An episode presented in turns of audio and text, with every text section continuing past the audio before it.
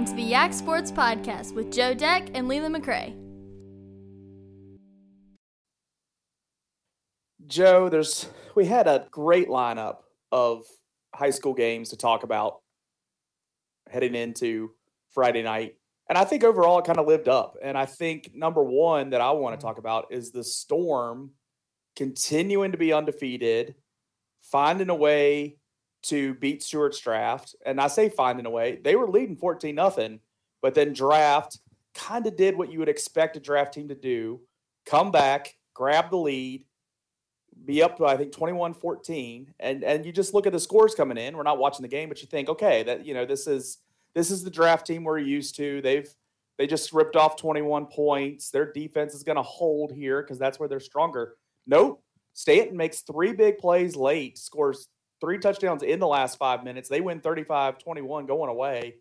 And uh, I just, I, I mean, we can dig into all of it. It's just awesome. A great victory. And, and the way they did it, I think, kind of cements the point that, that they belong and they're not just a flash in the pan. Yeah, I, I think you're right. And, you know, I was talking to somebody today, and I think the way I described it was I'm really happy for Staunton. I'm really happy for Mikey Bell and what he's been able to accomplish with this team. I think maybe in the coming weeks there might be reasons to be a little, you know, have yeah. a little rain on the parade, but right now it's, it's nothing but sunshines.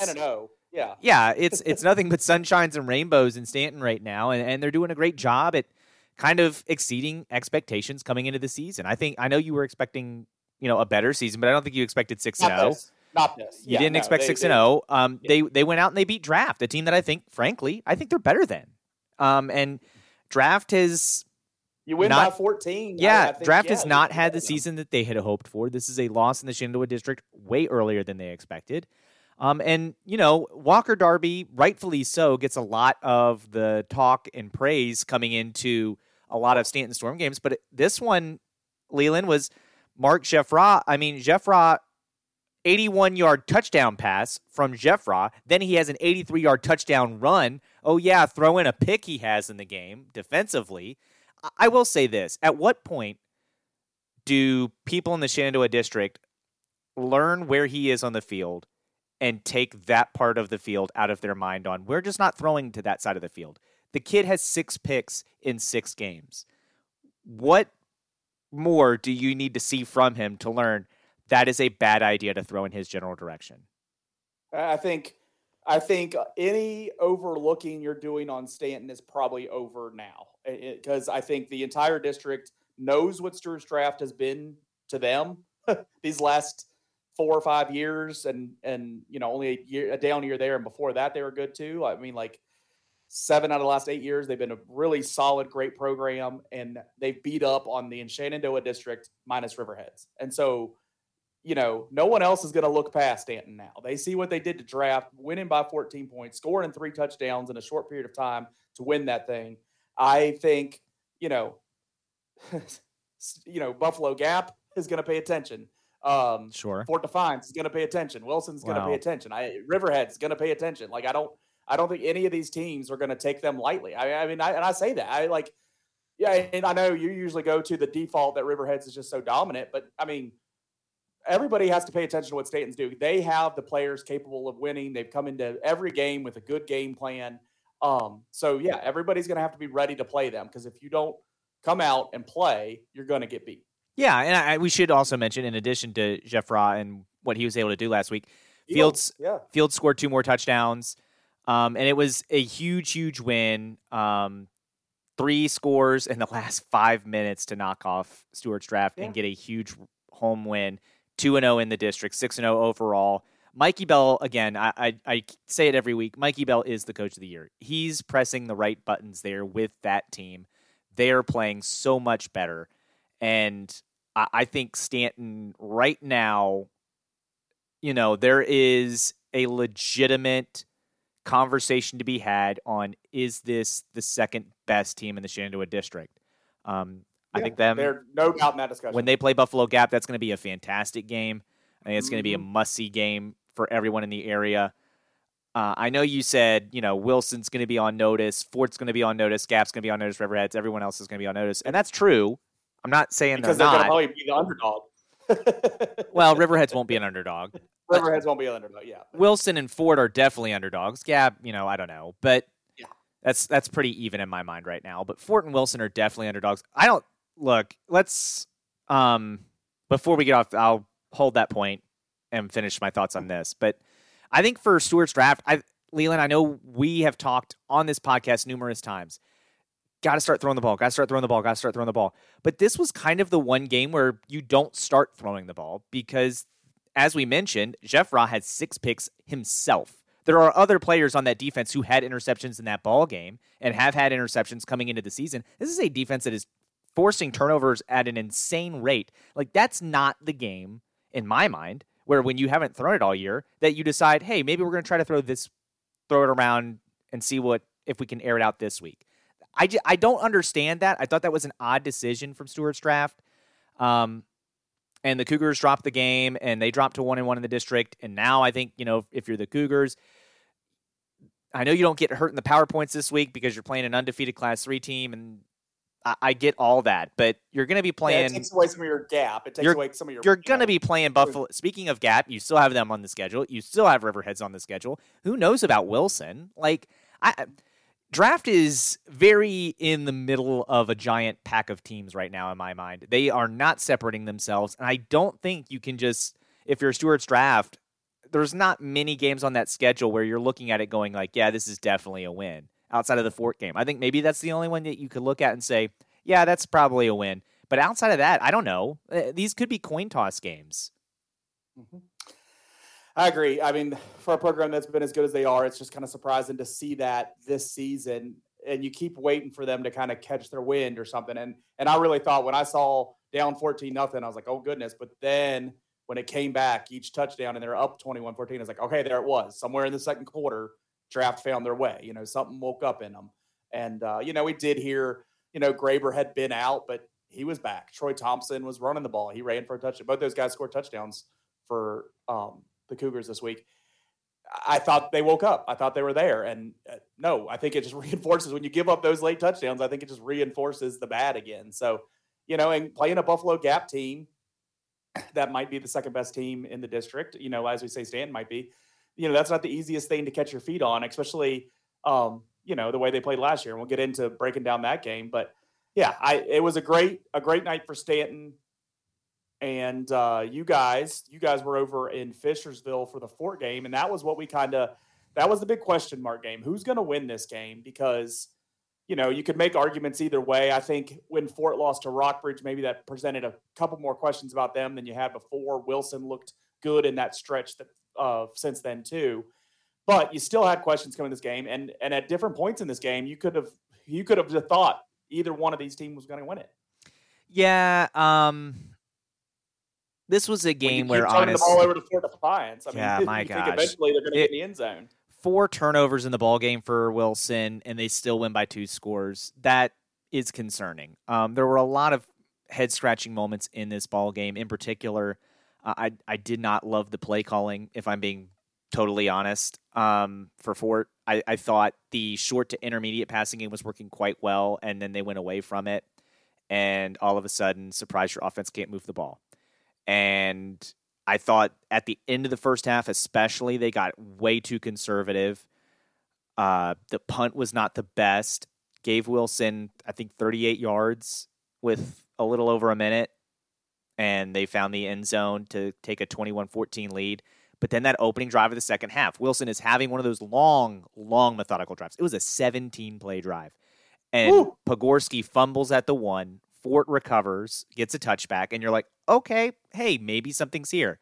What does Fort do? Again, I mentioned, you know, got conservative at the end of the first half, didn't move the ball, three straight run plays, nothing there. So how do you open up the second half? Naturally, Run up the middle again, nothing. Run up the middle again, nothing. And then you do decide to pass, but your only two routes on the pass were two go routes down the field that just are not highly successful routes. Like, I'm not saying anything, uh, you know, I'm not trying to be critical of Trey Miller, but if Trey Miller can complete a go route, just two go routes are the only route, and he can hit that receiver in stride, Trey Miller is playing major college football on Saturdays. That's not, at least right now as a sophomore, That's As not a him. sophomore, yeah, maybe not where he's at. That's not him. And so, like, for me, I just didn't think he was put in a position to succeed. I did not like that play call. I said as much Friday night. I stand by it now. Like, I, I don't think that was a good play call.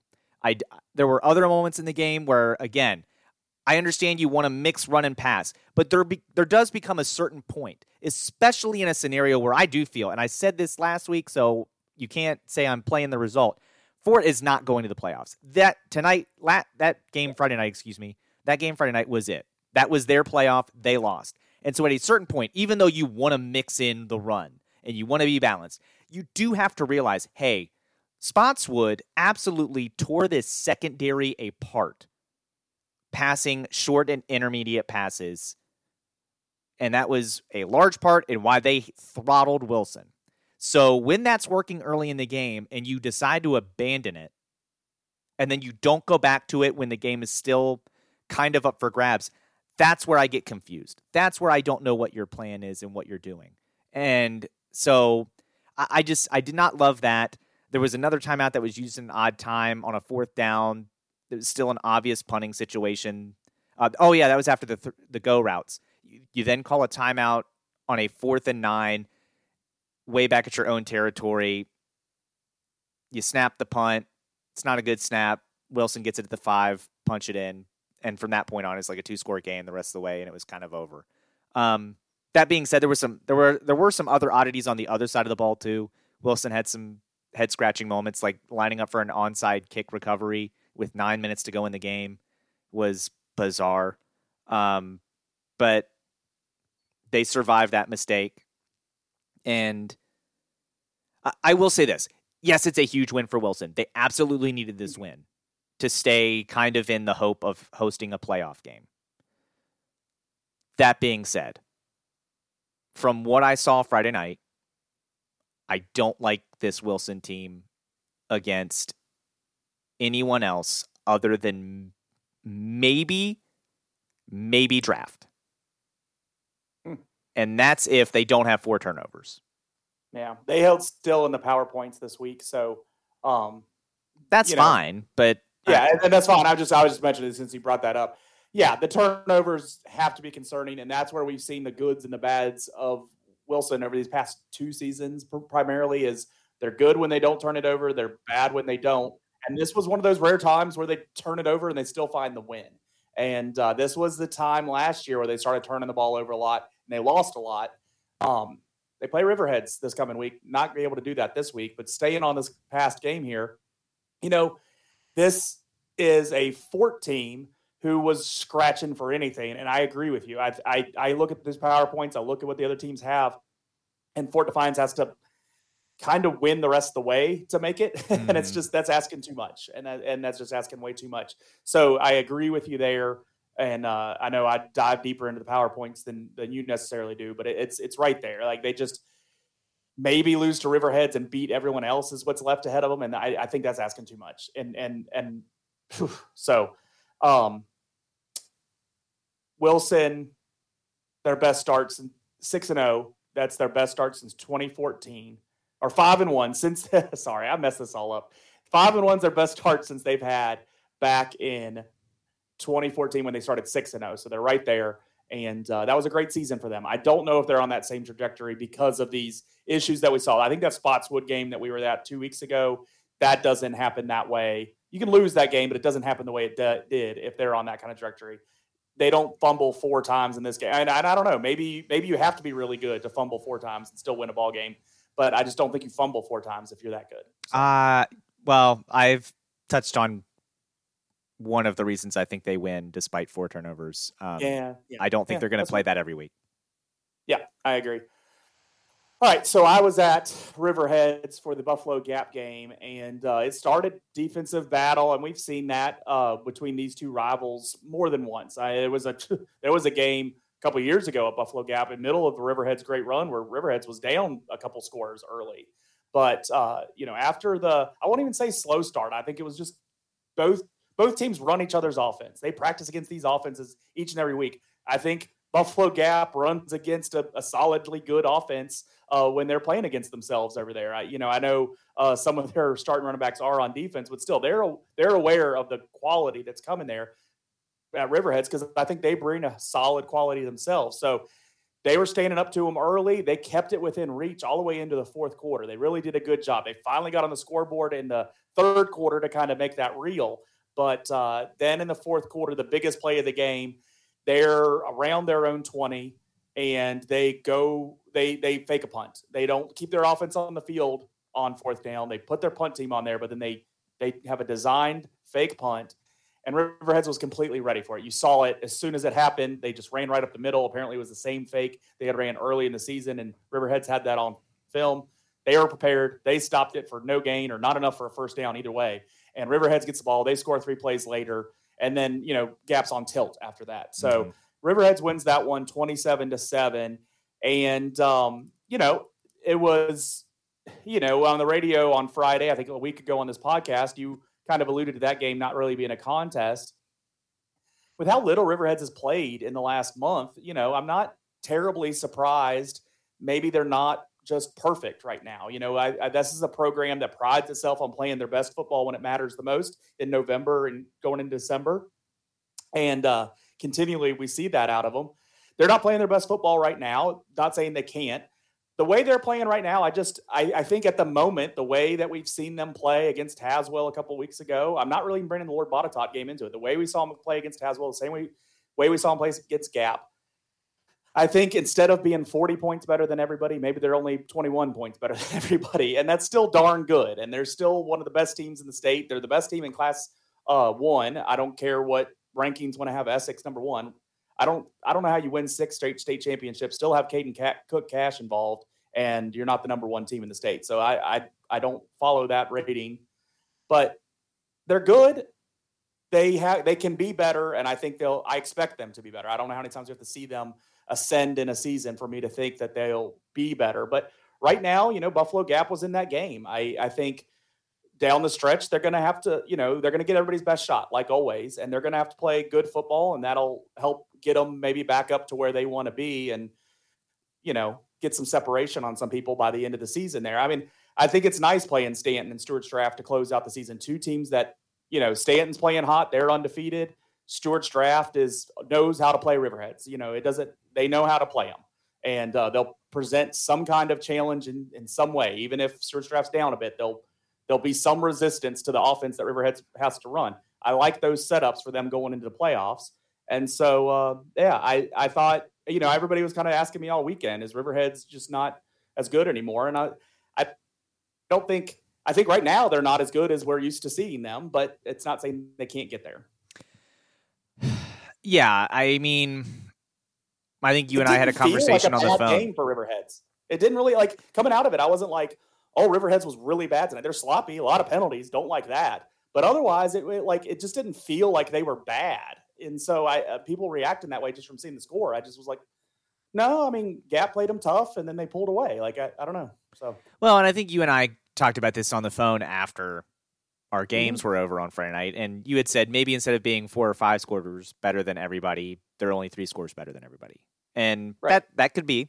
That's and that's fine. Like that's enough and cushion. Still three scores better than everybody makes you darn good. Yeah, so. and I and I know what you, and I hear what you're saying. It's a rivalry with draft too, and rivalries can make things weird. But the last time we saw draft not having a typical Stuarts draft year and struggling, they got killed that year.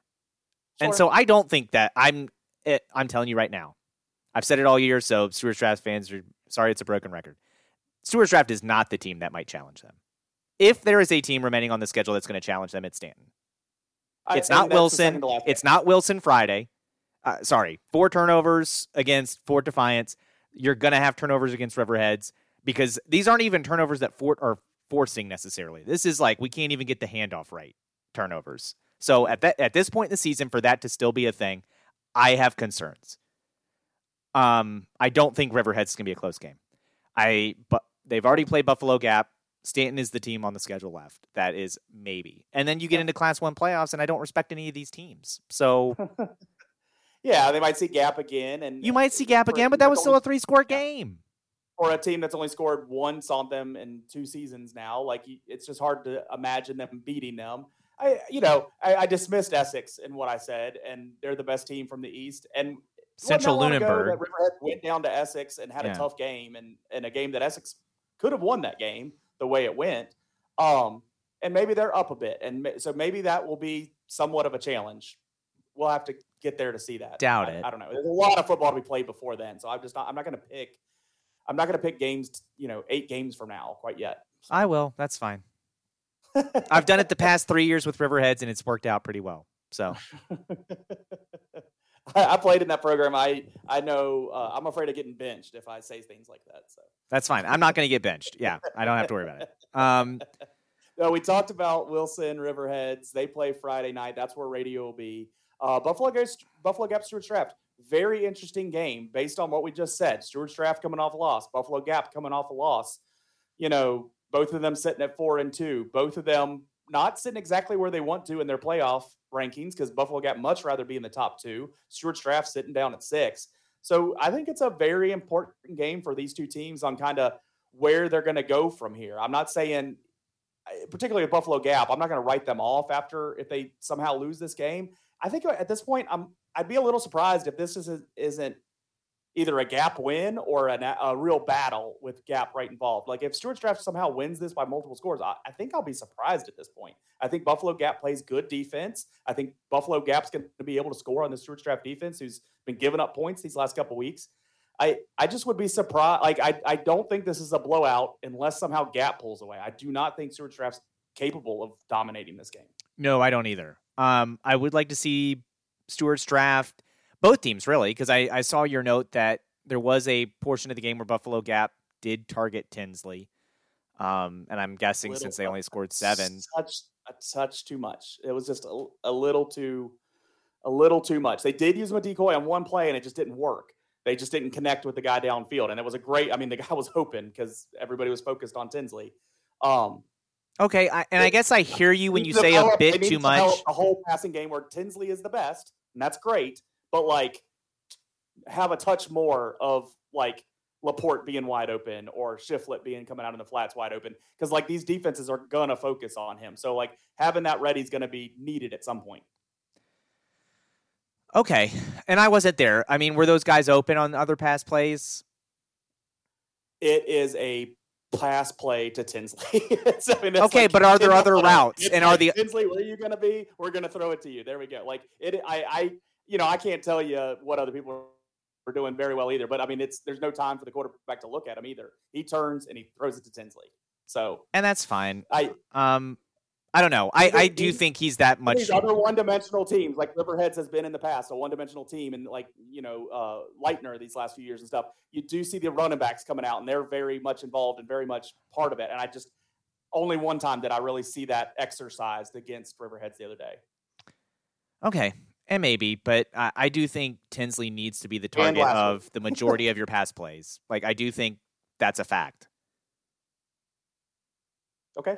I, I just think that like the fact that that other guy was wide open at, at one point, like I may, I thought they might come back to that at some point. I mean, and that did happen later, so maybe that's a little bit unfair, but I think that's something to remember for them as they're using their passing game. Like, look how much they focused on Tinsley. Like, let's make sure our quarterback knows where that other guy is going, just in case he looks over there and sees two guys about to tackle him before the ball even gets there. Like as, as he's throwing the ball, like maybe like take that second and then find your other guy because I think it's going to be there. And I think they need to focus. And maybe they can work on some of that, sure. And maybe that can be you know another wrinkle added into the pass game. My point was going to be I do want to see Buffalo Gap still not abandon the pass game just because it didn't work sure. this week. Yeah. against Riverheads, I would imagine that is a possibility to work against Stuarts Draft just based on Staunton's success. Um, now I also would say for Stuarts Draft, you're not playing a team with the pass defense of the Stanton Storm this week in Buffalo Gap. So don't also don't abandon the passing game. I didn't I did think it was odd that you decided to air it out against a team that leads maybe the entire Shenandoah Valley in interceptions, but don't let don't let the fact that you turned it over a lot discourage you from going back to it. Work on uh, the quarterback Graber's confidence and make sure he is, you know, knows you're not giving up on him. Go back to it against Buffalo Gap. Buffalo Gap does not have the speed nor the coverage and talent in the secondary, I think, to cause what happened this past Friday against Staunton uh, to Landon Graber. I think Stuarts Draft, if they do decide to go to the passing game and balance it, I'm not saying, you know, air raid and pass more than you run, but I think if you get a little more balance, I think that will help. If Stuarts Draft goes think, into this game thinking all they're going to do is going to run, I think Stuarts Draft's going to have a very long game and it's not going to be a good one. I do think maybe Stuarts Draft offense is a little bit further away than even that. I like they're missing a lot from their previous offenses. I think you meant, mentioned the point last week on the podcast talking about their offensive coordinator being gone and he's over at Wilson and you know. Well, to be fair, that's a chip point. I, I think yeah. I think they're trying to correct a lot of things on that offense from what they're used to, and I think, um, yeah, I, I think the passing game is going to be a big part of that. I think some running those those jet sweeps that they are used to have not been there. We haven't been seeing them, so I, I think. Well, we've seen them; they just there. haven't worked. I've also I've also seen with Buffalo Gap, they continually have their guys in the right spots on on pass coverage. We saw it against East Rock, a very talented quarterback up there, and, and athletes all over the field. We saw Buffalo Gap really step up to that well uh, when challenged there. So uh, yeah, I think you're going to have to use it. I think I think this game you're going to have to use everything you got, Stuarts Draft, and you're going to have to you know be good at multiple areas of your offense, and like we haven't necessarily seen these last previous two weeks. Now this week you you, you had a touchdown pass, you had touchdown runs, you you scored um, 20 one points. That's not a, that's not enough in a game against Staunton, but you know it wasn't waiting until the fourth quarter to score any points or anything like that. So I. I, I think Stuarts Draft is further away on offense than just developing their passing game. I think that is a big part of it. I think you're right. I'm not at all saying you're wrong. I just I think also their running game needs to be improved. So, but I think if they develop the passing game, that will help with the running game. Yeah, and I will say this: the jet sweeps. I did. I do disagree. It's not that we haven't seen the jet sweeps. We've seen them. They just haven't worked. Yeah, they need to get that working. I, I don't know. I Riverheads needs to get the superpower working. I don't know. Like it's a lot of teams, the good teams that need to get stuff working. Stuarts Draft needs to, you know, get the guys on the blocks, and they need to maybe. But I, I also think like this is part of the Stuarts Draft problem. Offense I think this is part of the Stuarts Draft problem in the games leading up to this. They, they just mm-hmm. refuse to pass. And so defenses are like, okay, we'll put eight, nine guys in the box.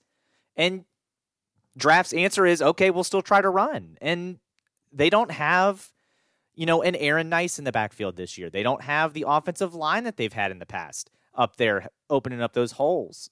And so I, I think that's been a problem. And like I said, of all weeks, one where you maybe have the size advantage at the line is the week you start to air it out more against a really talented secondary, which to me, when I saw that and was, you know, just following along with the tweets, I was like, and I don't know, you know, I don't know the situations.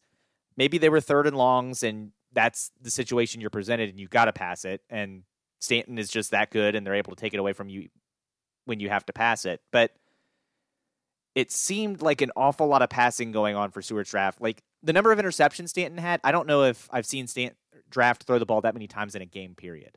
So yeah, they, coming they into this game, three times in the season coming into the Staunton game, and I bet you they threw it what fifteen times, something like that. Yeah, and yeah. so that was the part that surprised me. Where I'm like, really, that's the game where you air it out more is against a team that is really good against the pass. Like I don't know, it's like saying what's this yeah, team's strength? Come into a game against Staunton and just try to like pound them. You know, yeah, get, get old school on them and pound right. them and make them wish for basketball season. right, thing, but know? but it's yeah, it's like it's almost like Stuarts Draft went into that game going, all right, what's that team strength? Okay, that's what we're going to attack. And I'm like, mm, no. And so it didn't work out. Like this week, I think they're going to have to have that balanced attack again. It's like maybe don't throw the ball 15 times a game, but you know, 10, 10 would be good. And running the ball, you're going to have to be able to control the line of scrimmage a little bit, which might be a tough task against Buffalo Gap. But I, man, I got to be honest with you, Leland. I don't I would not be shocked to see Stuarts Draft lose three straight. Yeah, I haven't I haven't pulled that stat up, but I, I guarantee it's been a while. Uh, draft won this game last year, 28-14. This is a game I think you guys did on radio. I don't think I was at this game. And this was a competitive game. I think this was the closest game in the Shenandoah district. it was. Year, it? That was the closest game. game. in the Shenandoah district all of last year. And it was, I think it was a touchdown late that kind of mm-hmm. made it not a one score game kind of situation. So I, yeah, I think I think Gap's right there. I I I think Stuarts Draft is back down with everybody else, and uh, I think it's been proven already. And I think Buffalo Gap's going to show that as well. I, I I just don't see Stuarts Draft going away in this game. I really don't. And before the season, I I had Stuarts Draft second. I was wrong. I was wrong about a couple things. A team that I was wrong about is the Staunton Storm. We've already talked about what they did last week. This week they have Fort Defiance. Yeah, I I think this is their their easiest game left. Mm-hmm. I I don't know. I just hate to dismiss Fort Defiance after the positives they had, and I hate to frame it that it's like some kind of disappointment. This is a team we were legitimately worried about winning a game this year. Fair. It was a legitimate worry. But then they, they started off the way they did. row. So, like, Mhm. I want to make sure there's credit there for that improvement for this young team because I am very scared of them not winning a game the rest of the way. So, like, it's hard for me just to like. I just don't want to frame it this way, but when they win three in a row, you start getting those expectations. and You start talking about playoffs, and so when they go away, it, it does it does start to sour, and I, I hate that for this young team. And I think that's what they can rely on is that they're a young team. But when you talk about having a young team for three years, people are going to get tired of that. So um, it would be nice to see a good fight in this one with a Staunton Storm team that I think is is favored. And I, as much as we said last week, who's going to win this game between Wilson and, and Fort, and we all kind of got on the Wilson side, we're all going to be on the Staunton side this week. And I, I want to see fight again, even though they're playing a better team. I, I want to see fight out of them. I want to see them in this game somehow in the second half. I want to see them, you know, have learned lessons from a week ago and not have similar head scratching moments. I, so that's what I'm looking for from this game for Fort Defiance. For Staunton, nothing would be better than just an absolute domination and the opposite of what I'm saying. And just go out there and kick this team in the teeth and move on to the next week because uh, they got big games coming up. And, and I think going out here and taking care of Fort quickly would be very nice for this team as, uh, you know, that, that'd be a, another statement. 7 and 0 would be another statement. It would, and but you know, okay. So I'll I'll go back to one of the first points you made about Fort Defiance. I yes. I, I gave every different scenario possible. three wins. Three wins was a big improvement for them, and then started to give them expectations. And if What you was- don't lose that Rockbridge saying, I game, think I think Fort will be improved, but I don't I don't know if they'll have any more wins. I kept saying that and kept saying that. I was proven wrong, but now I don't see any more wins, and that's the problem. Well, but it goes back to that Rockbridge game, right? That's a game they should not have Right. lost. And because you did, that made the Wilson and the Staunton game must wins instead of the Wilson or the Staunton game must wins. And Right. so now you've lost to Rockbridge, you've lost to Wilson. There is no path for them to go to the playoffs because then we're asking them to beat Draft, we're asking them to beat Riverheads, we're asking them to beat Gap. And and that's just not likely scenarios. It's not realistic expectations at this point. So and, and frankly, like this game isn't a realistic expectation in my mind. Now, that being said, I will say Staunton can't come in here, ex, you know, and I don't think that's going to be a problem. Mikey Bell has pushed all the right buttons so far. I'm sure he's going to be preaching the right message to his game, yeah. kids. I'm sure Staunton's not going to be one of these. It's not going to be a situation where Staunton's going to walk on the field and be like, "We're the Staunton Storm," you know, bow before us and expect to just get a win by showing up. But that being said, I mean, this is a Fort team that I've touched on a few times already tonight, but four turnovers and they still lost by two scores. And that's Yeah. partially because they had some turnovers themselves, but also because some of those turnovers did not result in points. And so I I just don't see a path forward for this Fort team, especially an offense that while they do have some speed, I wouldn't say they have more speed than Staunton. Their line is not dominant up front. And they kind of do need a balanced attack. And what was the thing we kept talking about in draft? The game you decide to pass is against the best pass defense in maybe the entire Shenandoah Valley in the Staunton Storm. Well, guess how Fort's going to have to try to move the ball with a young quarterback by passing the ball. And frankly, I know I just said if I was an opposing coach, I would try to find out where Jeffra is and just not throw to that side of the field. I don't think that's going to happen on Friday night. I think they're going to throw to a certain person, and I think Staunton is going to take that away, and there will be interceptions galore. I think this is going to be not a good game. I don't think you're going to see the fight you want. Yeah. Yeah. I if I had to bet, I'd, I'd agree with you. I I think the best thing for Fort Defiance defensively just keep Staunton in front of you. Keep those big plays out of there because when I saw Staunton a few weeks ago, it seemed like they had kind of uh, multiple players where it was either they got really nothing or they got the end zone. And they had big scores against draft. Jet into the end zone, like that would be that would make like make Staunton grind it out. Make them do that because I think that might make them a little more uncomfortable. But yeah, offensively, you're going to have to do something too. So it's gonna be tough. But two, I mean, two of those. The difference in the game against draft was big plays, right? Because you had the Jeffra yeah. run, you had the yeah. Jeffra pass that were both 80 plus yards. So those are huge plays. Now, I will say, they like they didn't come, they didn't come until later in the game, but those kind of happened for Wilson too. And and there was a kickoff return for a touchdown, and there was a big play early. Now that I'm thinking about it, for Wilson, that was also a touchdown. And then at the end, they just kind of gashed him a little more than they had in the middle parts of the game. But that that would be my concern for Fort. I just I don't think. Yes, this is a young team. Staunton, in a lot of ways, is a young team too, though, and maybe not at quarterback with Walker Darby, but there's a lot of young kids on that Staunton team that they have a lot to look forward to in the coming years. And I just think that this is not going to be a game where at the end of the night, when we're checking scores, we're doing all that feverish of checking yeah. of that score because I think that one's going to be decided by the time we get to the fourth quarter. Yeah. Yep, yep, yep. Uh, Rockbridge and Waynesboro play, play a couple weeks ago. Once we kind of realized Waynesboro was not going to be the team we thought they were going to be, this was a game I had circled. I said, okay, out of these Valley District games, Rockbridge probably the weakest team. So this is like probably Waynesboro's because even at that point, I knew they weren't going to beat Gap, and they, you know, they probably were going to mm-hmm. go into that second mm-hmm. part of their season without a win. I circled this game. Since then, you know, Rockbridge beat Fort Defiance. They played Spotswood tough this past week. 25-20 win. Spotswood had to score late to win that ball game. I think Rockbridge is playing a tough brand of football right now. I think I think they're a tougher brand than they have been these last couple years, even though they've been playoff teams. I, I, they're more run first. I think they're just a little more tough and um, I think it's going to be hard for Waynesboro to handle. You look at Rockbridge's quarterback, Garrett Clater, their main running back, DeAndre Stores. You have Blake Jones and Ryan Barber. Those two names last year were better than what these guys, what Garrett Clater and DeAndre Stores has been this season. Waynesboro is going to need those two guys to be the stars on the field this week for them to win this game. I'm I'm not terribly optimistic because I don't know if they'll have the time. I don't know if they have the space created for them to do that. But like they're going to need a team effort that helps them create Blake Jones and Ryan Barber being the best two players in the field, and it's going to be tough. It's going to be real tough. Yeah, I don't know. I I'm with you. If Waynesboro is going to find a win, it's it's this Friday. But man, I just haven't seen anything. Ain't going to happen there. I just haven't seen anything to give me the confidence that that's going to happen this Friday, and I think that's because like you touched on. I just I don't know if they're going to have enough time to make Barber and Blake Jones have success. So yeah, they close with Broadway. That's the next the next best hope after this one. So. Um, all right, so that's the high school football talk. Uh, we do that every week in case you're new to the show. So come back next for more. We're going to keep moving ahead here with volleyball, where Fort Defiance continues to dominate. They swept Gap on Tuesday, kind of had a uh, easy week. I think that was their only game.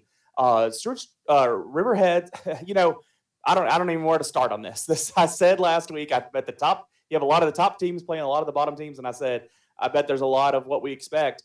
Riverheads goes out last week. They beat Draft, who's ahead of them in the standings. They beat Wilson, sweep them on Thursday. You know, uh, revenge for an earlier sweep where Wilson swept them. Um, a very surprising win. And so Riverheads was kind of that surprise team of the week, and that's what we're used to seeing Riverheads do is win volleyball games, and they they just weren't doing that at the rate that we had expected because of what they've done these past years and who they had coming back. And uh, it seems like maybe they got something figured out there. So they have a week this week with uh, on the road at Parry McCluer and at Staunton. So they want to keep that going this week. Um, but that was their that was the, only the really the surprise team of the week. Everybody everything else kind of went as you'd expect. Um, Waynesboro was able to pick up a win against Staunton. That is, you know, the team in the bottom spot of the district. So, uh, good win there for Waynesboro to pick one up. But, uh, you know, I think this week I really do come back to Stuarts Draft. And are they going to be a, an upper echelon team or are they going to drop down? And I think they have to win both those games this week for them to be an upper echelon team, and including Mountain View. The Mountain View is the Monday night game, and uh, that's a program that's been a lot better of, of late. So uh, that'll be an interesting week for Stuarts Draft. Yeah, and it's Mountain View and Gap. I mean, then they close with Fort at the end of the week. That's not going to be. Yeah, you got. Uh, sorry, you don't have to go undefeated. You have to win those first two because you you know mm-hmm. what's going to happen against Fort. Sorry. I needed to scroll over a touch. right. The other high school sport I just wanted to talk about. We were trying to get an interview with Coach Weller of Riverheads in front of this state championship uh, Class One match where their team is going down there. He was already on the road this week, and uh, internet apparently down there is not great. Doesn't give me hopes for uh, keeping up with it live uh, when it happens on Tuesday.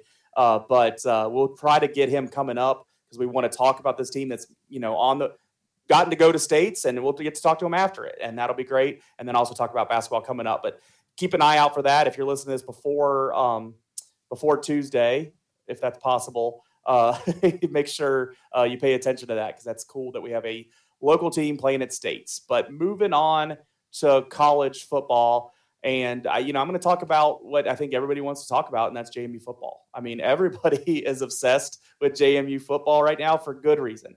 I think we, will talk about some of the things being said here in a second, but everybody being excited about what JMU's doing is absolutely justified.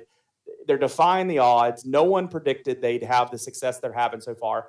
I, I will say, looking at their schedule, you know, other than Appy State, there's not a whole lot of that you would just have guaranteed they lose coming in the season, but you still to win each and every single one of them in a FBS schedule.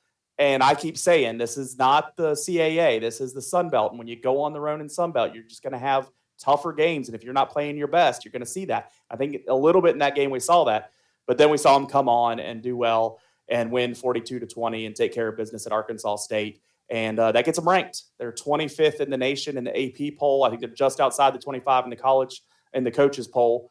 Um, coaches don't watch all these games, so I don't even know what relevancy that poll has. Um, but they do have Georgia State this week. That's the team that beat Nebraska early in the year. Uh, they're three and three now, 0 and two in the Sun Belt. It's 4 p.m. on ESPN Plus. But hey, the hype around JMU is deserved. I mean, it, they they deserve to be talked about all around. You get tweets on uh, you get tweets from everybody covering college football, not just the Harrisonburg media, talking about this team.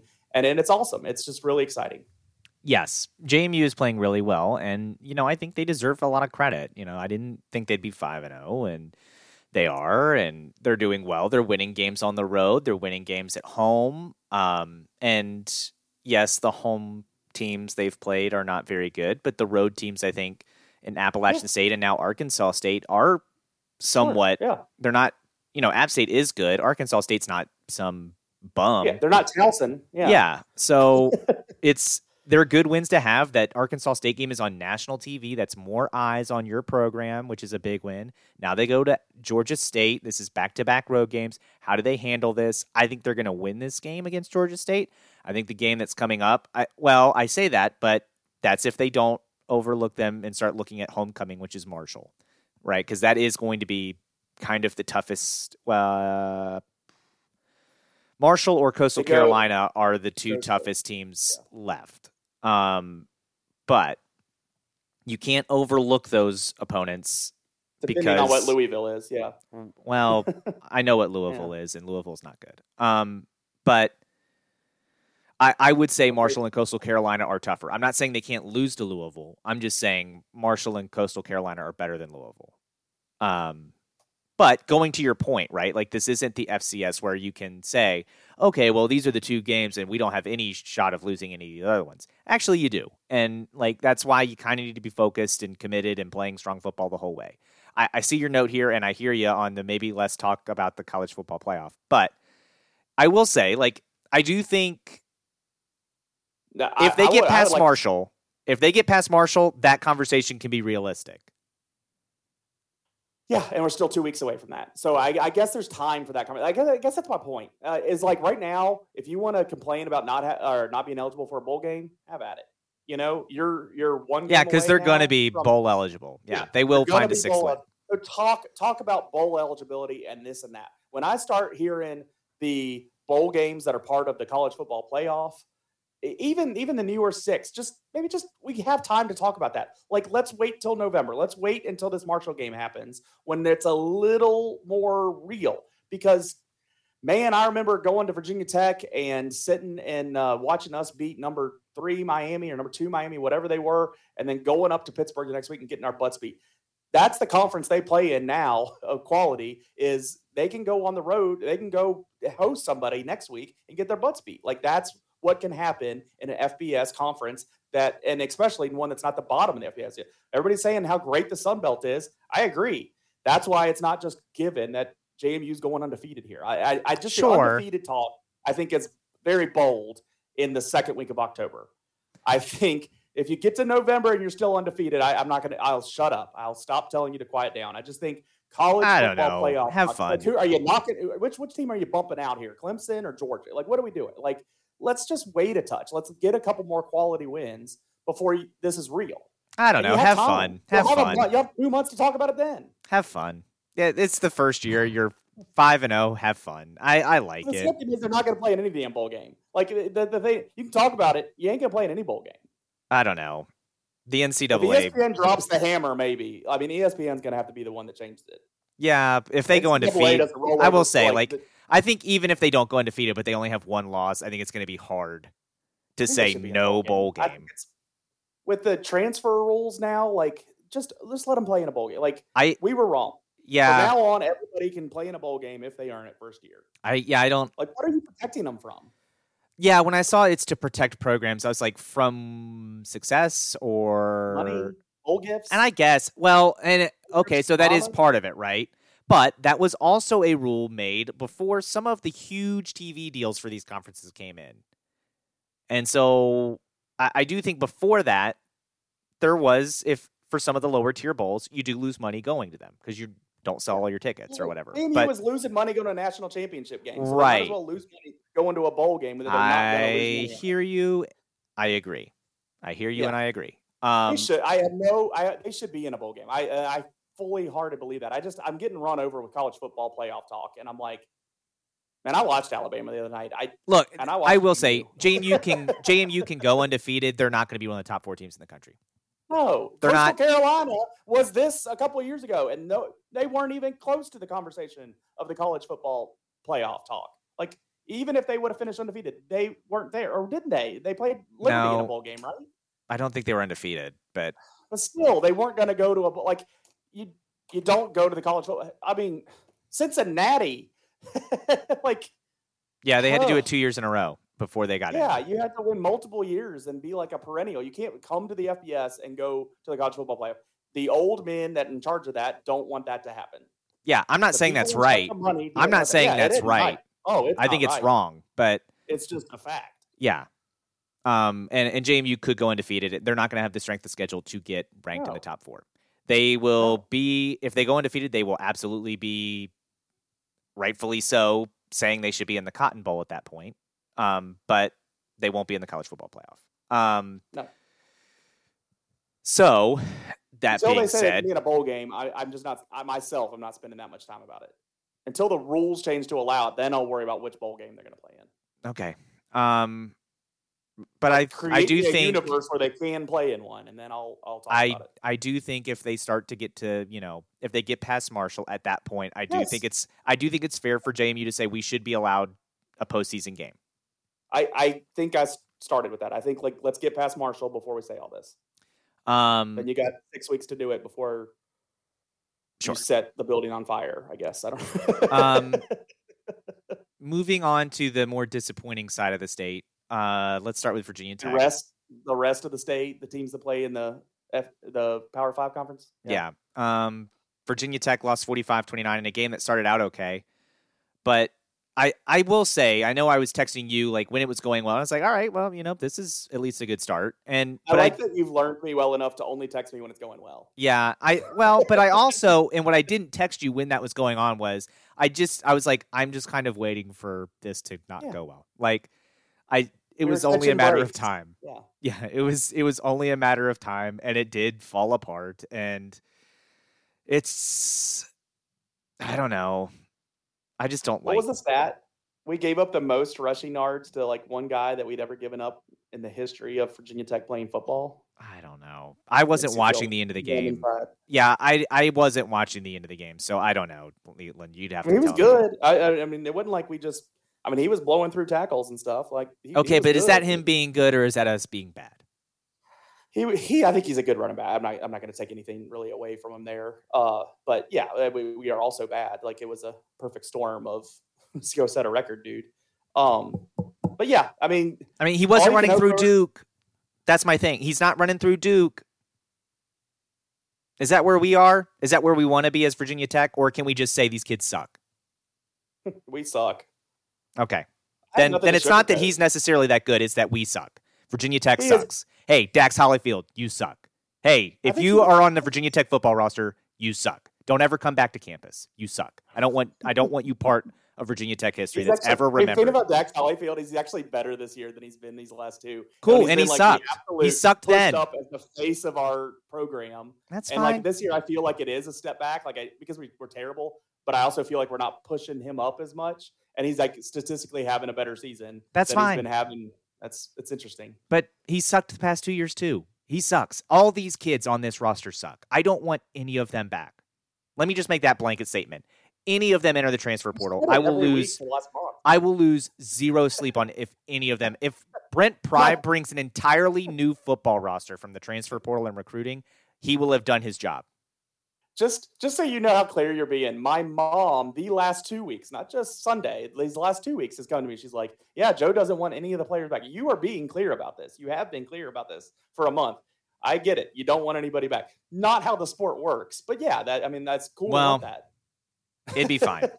I know there's Virginia Tech fans that like Connor Blumrick. I don't get it. I don't. That guy's I bad. don't. I'm glad we're targeting him less. I, I think I think that's why we like had first halves where we're in games these last two weeks. That guy can't play at JMU. So don't tell me how good he is. we play Miami next. All we can hope for is that Miami Oh plays one of their terrible, terrible games. God.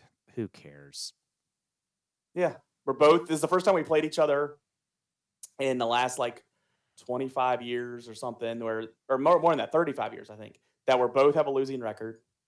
I think it got bumped up to on E 11. ESPN in like that that amount of time as well. It's crazy. I think the kickoff got bumped up to 11. I thought I saw from Barber, unless that was a joke that he was saying. I assume that's a joke. Today I did the sketch. I I, I have not seen that as of this afternoon. So I I don't don't know. know. Let me look at Barber's tweet because I saw Jeff commented on it, making a joke about then. I guess the UVA Tech game is going to be at 8 a.m., which I was like, no, there people are awake at 8 Uh, a.m., so that's not you going to work. need to be drunk for that game. You got to give us a minute. You can't. You cannot have that game be when people are awake and watching it. Honestly, like, and I'll say this: there's that meme that's going around from the Netflix show, like Jeffrey Dahmer, of the TV in the background. He said he's saying, you know, I said we're watching, and then you know something terrible on TV, but I I do feel like Leland, that's going to be you on Thanksgiving to your family, like saying, "I said we're watching Virginia Tech versus UVA on the television." Some real serial killer stuff, because to sit to want to sit through that game is going to be serial killer level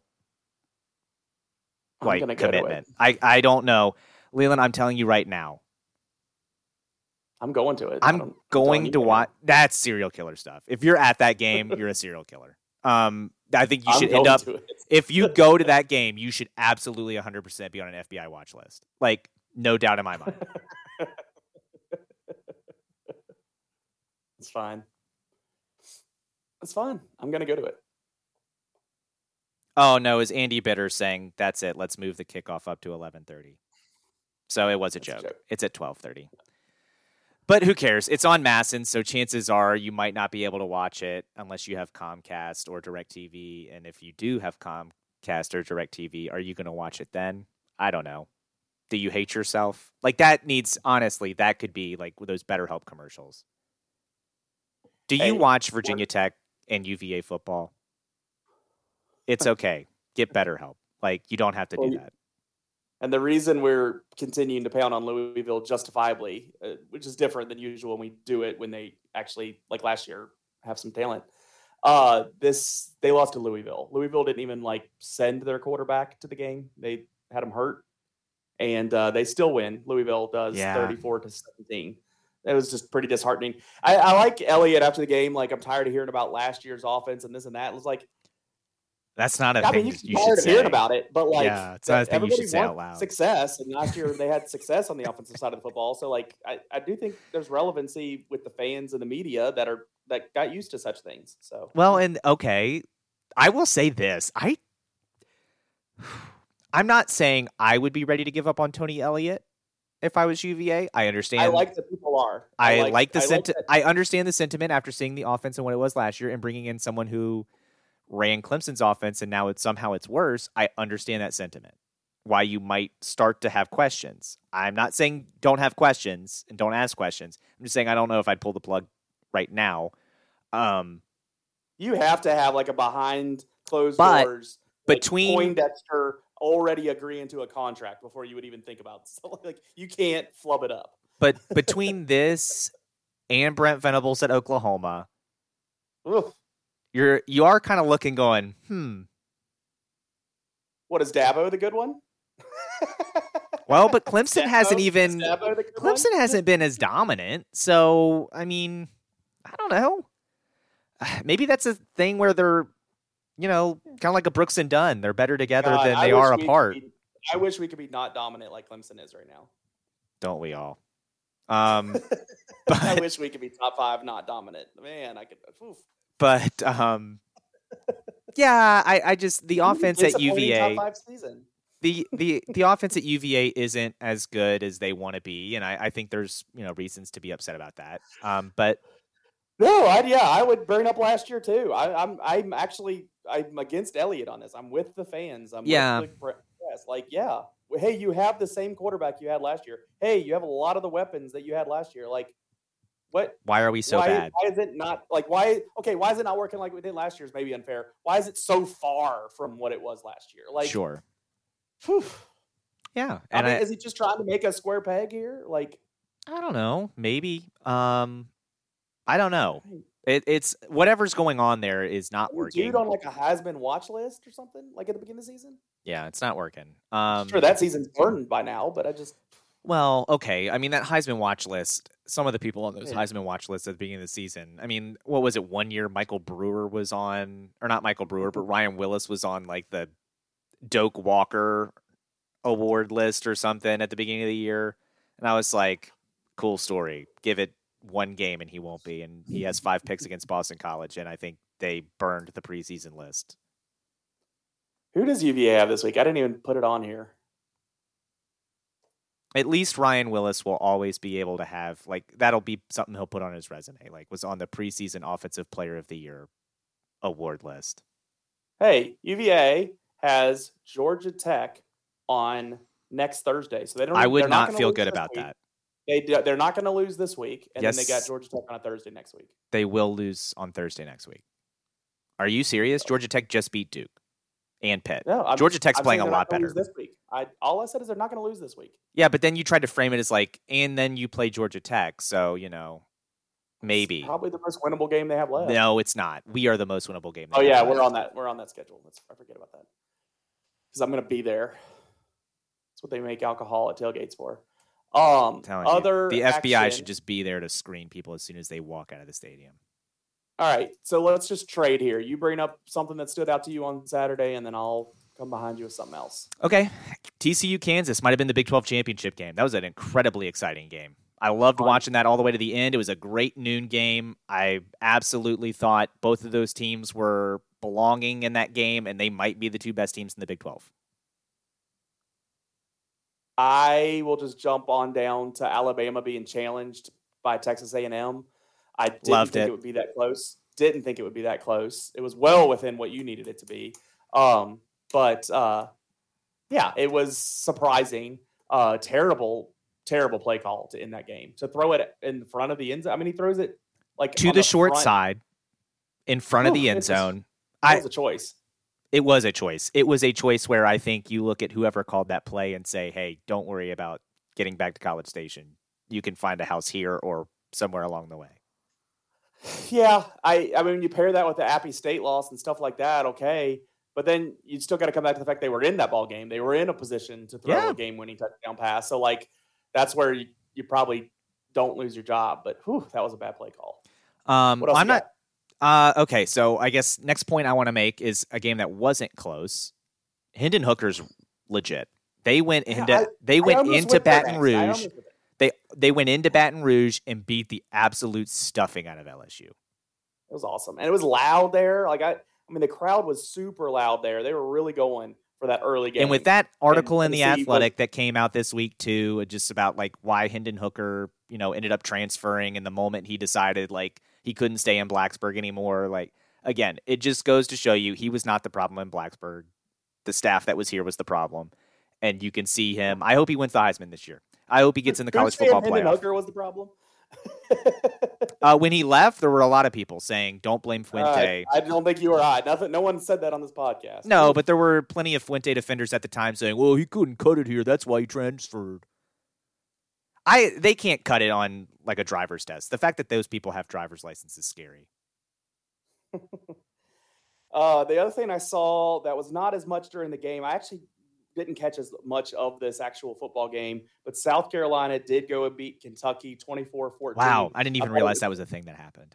It was interesting because uh, Stoops from Kentucky during the summer kind of had a dig at Beamer because Beamer had made one of those Twitter videos or you know TikTok Right, videos, and yeah. he is dancing. There's music, and he's dancing. He puts on these sunglasses and he's dancing, and it's you know we we've seen all we've seen a lot of coaches do this kind of thing. So I I don't know why he was calling out Shane Beamer on this, Because it was something about like you know that can create an atmosphere, but uh, I, I'm I'm creating a culture at Kentucky. Well, then Beamer goes in there, beats them in Kentucky, and uh, he comes in the locker room ready for it. Puts on the sunglasses. The players are singing the same song that was in that video. So uh, I appreciate that out of Shane because he is a younger coach. I, I don't like it as much when these old guys, and it feels so forced and weird when uh, our guy at LSU that used to be at Notre Dame, Brian uh, Kelly. is is you know doing his dance and stuff. I I think that's that, that's what I would shy away from.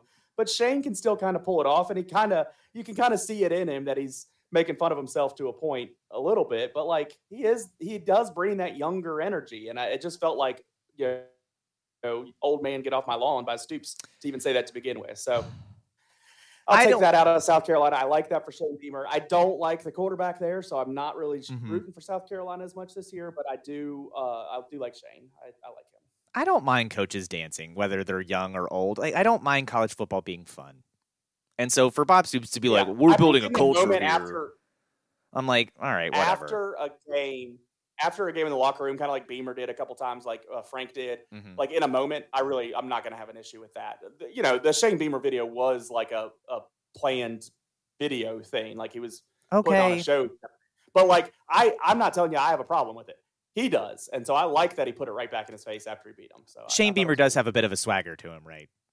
a touch, yeah. He does have a bit of a swagger. I don't mind that. Um, I don't. Years, That's years fine. I think South Carolina is maybe the ceiling for a Shane Beamer, which is not saying he's not a good coach then, but um, that's fine. He's he's having some success at South Carolina, which is good. I think this was a win that kind of gets some heat that was maybe building on his seat off of him for a little bit. Uh, If Tennessee's doing what they're doing, why can't why can't South Carolina have a season like that at some point? uh, They recruit there. They've recruited before Beamer got there. They're recruiting still. That's in the A- SEC, SEC East. Why can't what Tennessee's doing right now? Why why couldn't South Carolina? because Tennessee and Georgia are in the SEC East, and so is Florida. I don't know. but Georgia, all those teams are there now, and Tennessee's doing what they're doing. And Tennessee has been terrible for a while. Why why we just write off South Carolina as even being possible to do what Tennessee is doing right now, being six and zero? hmm I do. Okay, okay. Um, so another game that leaped out to me would have been Utah UCLA. This was a game where I had kind of thought maybe Utah just went to the swamp, had a rough night. The Gators were playing better at that point in the season. It was prime time, first game of the year, and Utah had kind of rebounded and played pretty well since. It was a tight game. Yeah. UCLA was it, it, the game ends up close looking at the score, but UCLA was in control of that game from the start and didn't really let off. And so this this the other part of this that was interesting to me was I think UCLA is legit. I think Chip Kelly knows what he's doing there. He's quickly rebuilt UCLA. I think this is that UCLA USC game is going to be a matchup that is going to determine the Pac-12 champion in my opinion, because um, I don't think Oregon's going to factor in that. But man, those are two good teams right now in USC and UCLA. It looks like, and the way that Utah lost this game to UCLA kind of puts a little bit of a damper on Utah's season. Hopefully, a student doesn't break into the nuclear power plant on campus and blow it up, um, because that would be bad yes, for Utah. Hopefully. But which is if you're not familiar, before they played San Diego State, there was a student who had made an anonymous threat. I'm sure not serious, but that if they lost to San Diego State, they were going to blow up the nuclear power plant on campus. Um, luckily, they didn't lose that game. I don't know of a threat that was made before the UCLA game. But um, what's your next one that you want to talk about? Are you good?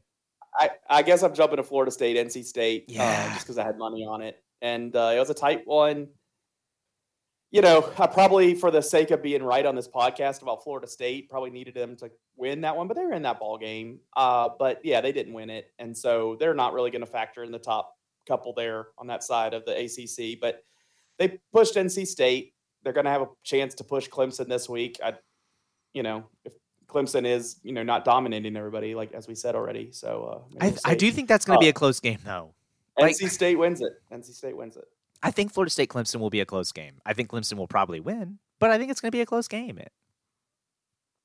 And then Clemson will play whoever comes out of the coastal and beat the ever loving hell out of them. Like I do think between Wake Forest, NC State, and Florida State, that team should rematch Clemson instead of whoever wins the coastal playing. Yeah, that's and that's what they're doing. You next know, it year. won't be. They won't even split up to begin with coastal and everything, but yeah, they will take. It'll start next year doing two that. ranked teams yeah, after after this year. Oh, yeah, that's what I got out of that list. Okay. Um, we got Wednesday football this week that we actually care about. Lu, uh, Louisiana and Marshall. If you're a Sun Belt uh, fan, if you're a JMU fan, if you enjoyed our JMU conversation, you look into that game because there's uh, Marshall you have here in a few weeks. Louisiana you don't, but that's a big time team in the conference traditionally. Not their best year this mm-hmm. year.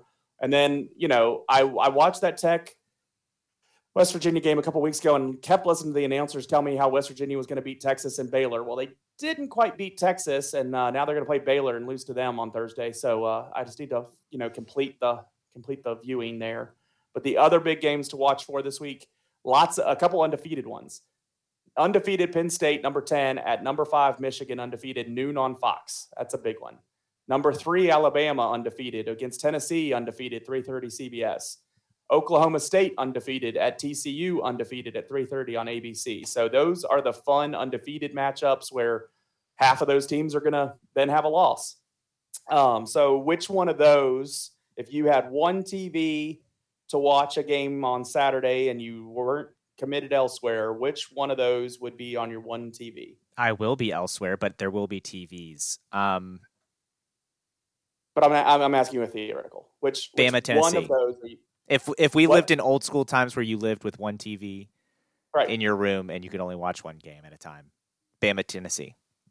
Yeah, me too. I'm super pumped about that game. That that's my answer too. I'll also uh, say this. Um, again, not endorsing everyone get into gambling, but if you have entertainment in that and can do it responsibly, Tennessee's getting seven and a half points, which is redonkulous in my opinion.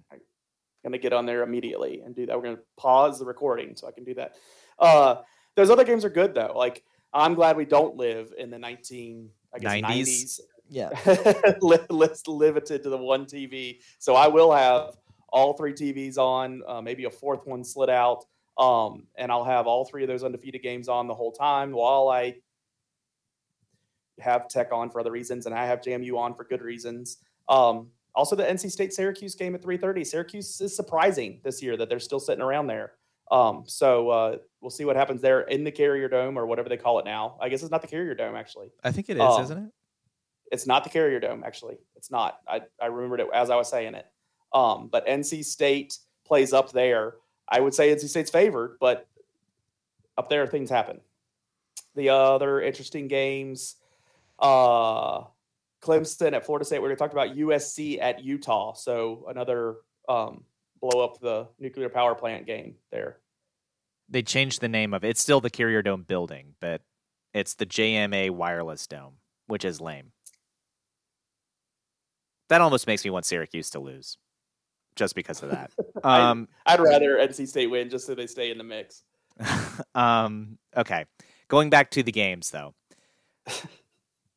Uh, Penn State, Michigan. I don't know, like did I just come? Did I make up the fact that they changed the name? Like that there there was a name change? Well, I didn't remember them being in a different building, so I thought you They're were not in a saying like they building. weren't in the Carrier Dome the anymore. building. They changed the name. Yeah, that's dumb. It's still Steelers still play at a place that used to be called Heinz Field. whatever. Um, but that's a pro team. It's different. College teams don't need to be doing naming rights for their stadiums, in my opinion. Seriously, the only the players should get to have money for their name, image, and likeness, not the stadiums. I agree. Um, so Penn State, Michigan. I will say this. I hope it's a good game. My fear is that Penn State is kind of a fake five and zero. Who Um, did they play? They played Auburn. They're not super. they're not good. My fear is that Penn State is not that good. Um, Is Michigan? I think Michigan is pretty good. Penn State has beat Ohio. So I mean that we don't need any more resume than that. They beat Ohio. Yeah, that was a disappointing. That was a disappointing game to not get the cover. Um, Auburn, Central Michigan, and Northwestern. hmm. Okay. I think that's only four games, and this says they're five and zero. So I'm not sure who I'm missing, but probably somebody worse. That, so my point is, I'm not. Purdue. Sh- Purdue. That was that opener. hmm Yeah, so I'm not sure they're good. Um, is my point. Yeah, this is an opportunity to tell us if they are or not. Yeah, and it's at Michigan, which doesn't give me hope for Penn State. Um, Alabama, Tennessee, I think is going to be a great game. It's in Neyland Stadium. It's game day for the second time in three weeks, I think, in Tennessee, um, or four weeks because they might have had a bye week in there somewhere. But I think it's only three weeks. I think it's quick okay, here. um, that's not the important part. The important part is that it's the second time in three games for Tennessee that they have Alabama and now game day. Uh, and they're this is a huge rivalry matchup. They haven't had a lot of success in this rivalry recently, obviously. But with Hendon Hooker, and this is kind of the game. If Tennessee wins this game, I will say this right now. If Tennessee beats Alabama, there should be two SEC playoff teams. One of them should not be Alabama in my mind, it's Georgia, Tennessee. I think both of those teams are playoff worthy. I don't think Alabama's playoff worthy. I watched Alabama scrape by a terrible Texas team. I watched Alabama scrape by Texas A&M, who I don't have respect for. I don't think this team is worthy of a playoff spot if they lose to Tennessee. So, for me, this is kind of a put-up game for Alabama. If Tennessee wins this game, I think they are going to be in the playoff. They should be in the playoff, uh, no matter what happens when they play Georgia and I'm rooting for it for Hendon Hooker for Tennessee. I'll be singing Rocky Top all day Saturday, hopefully, as they beat Alabama. Um, man, that's going to be a phenomenal game. Can't wait. But Oklahoma State TCU. Part of me saying that I thought that TCU Kansas game could be the Big 12 championship. Kind of that part of that d- depends on how this game goes, right? Oklahoma State's also undefeated. Um, they've they've had some scares. It's, this flies in the face of that. Actually, it doesn't depend on what happens here. It flies in the face of that. only if Oklahoma State wins. If if Oklahoma State loses, it helps me. Um, but I think because the what I mean with that Leland is not only does that game determine who gets home field advantage in that Big Twelve championship, but I They think it could be a rematch. too. Yeah, it would be a rematch of TCU Kansas. I think could happen. Now, if TCU goes out and loses to Oklahoma State, that might get in the way of that. But um, I think Oklahoma State is good. They've had a couple scares, but they've survived those scares. You know, you don't know about TCU, but they sure looked good against Kansas, and I, I've their quarterback is excellent in Duggan. So I think, or Dugan, however you say his name, but I think TCU is going to have a very good game because it's at Fort Worth. I like TCU in this one. I think Florida State. State. That's fine. I'll you can take take Okie State Oklahoma State. Are you taking Bama? No, I'm taking Tennessee. Okay. Are you I taking Michigan or right. Penn I'm State? taking like money line. I'm taking money line Tennessee. I don't know if I feel that bold. I don't know if I feel that bold. I might. It depends on what time we get to the bar we're going to watch the game at before to see if I feel bold. What city are you going to be in? We're going to be in Ashburn. Cool. Going to meet some friends up there, and we're doing a baseball thing. I'll talk about that in the D block. Um, but Where is Max Dugan from? Is it? I don't know. Who cares? Um, he's at TCU now. Where he played before. But um, Michigan or Penn State? Michigan or Penn State? I will take Michigan. Yeah. Okay. So we're the same on two of the three. Clemson, Florida State. me while I'm looking up. I think Florida State will keep it close, but I do think Clemson finds a way to win because I don't know, like Tom Brady, Clemson is the devil, and they'll find a way, come hook or crook, to pull one out and beat Florida State.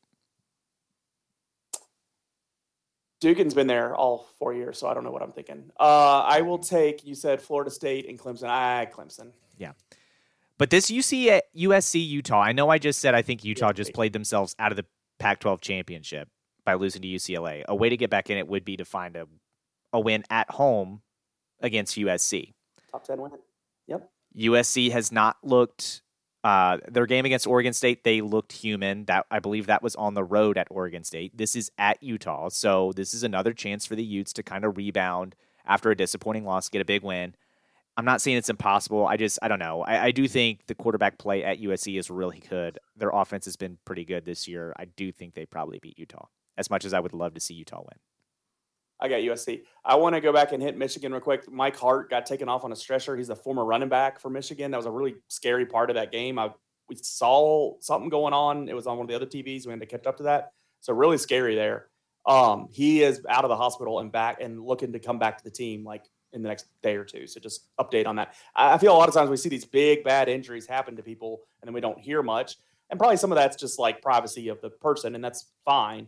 But since we did have an update here, I wanted to share that if anybody was catching that on the noon game last week. Okay. Okay. NFL, my Steelers are terrible. Though we knew they were going to be terrible this week. Like that's kind of what's getting my nerves this week about the coverage of it is that like they had the biggest line in forever, and you were telling me last week, like, tell me another time there was a line this big, and I, I couldn't. We knew they were going to get their butts beat in this game, and they did. They they met expectations with that. They exceeded expectations in that. so like I just to a degree I'm just like let's let's move on and see what we got. I, I don't feel like anything that was exposed this week hasn't been exposed previous week. I guess that's what's irritating me. Is like what did we learn that is bad about the Steelers this week that we haven't already seen? We've already seen them week all over the field. Like I, I don't know. I guess I'm just not as like awestruck with how bad they are right now because I feel like I felt this the last couple weeks. a concussed Tua is better than your quarterback, that would be a reason to be concerned. Um, I don't know, Leland. I, I I will say it was a huge spread. I didn't take any action on that because of how big it was, and then Buffalo put that spread up in the first quarter.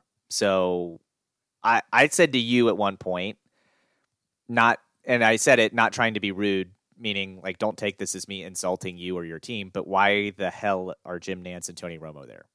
That was bizarre. To send your A crew to that game was bizarre because of that huge spread. Because of all the reasons you're saying, I agree. I think we knew this game. Patriots Jets games in the past. Like yeah, they do that. Yeah, but I, I don't think the A crew should be there, is my point. I don't think there's going to be plenty of other opportunities to have your A crew cover the Bills this year. You don't have to do it in a bloodbath that was going to be a bloodbath from the word go. Yeah. I don't know. I, I just me personally, I didn't I didn't feel like I learned something worse about the team this week. I think they got their butts beat like I knew they would. The Ravens got a big win in the AFC North, and I actually watched this game with our friend John Leonard. Um, and when the Bengals did the quarterback sneak to score with like 158 left, I had told him I actually don't mind that because it put the Bengals up one. We had the ball with a minute 58. And I told him, I was like, the name of the game is not necessarily to score a touchdown. The name of the game is get points. and get a field goal and run the clock out. And when we got into field goal range, I was like, Lamar's running up to the line, and I was like, someone tell Lamar the situation. Like, slow down.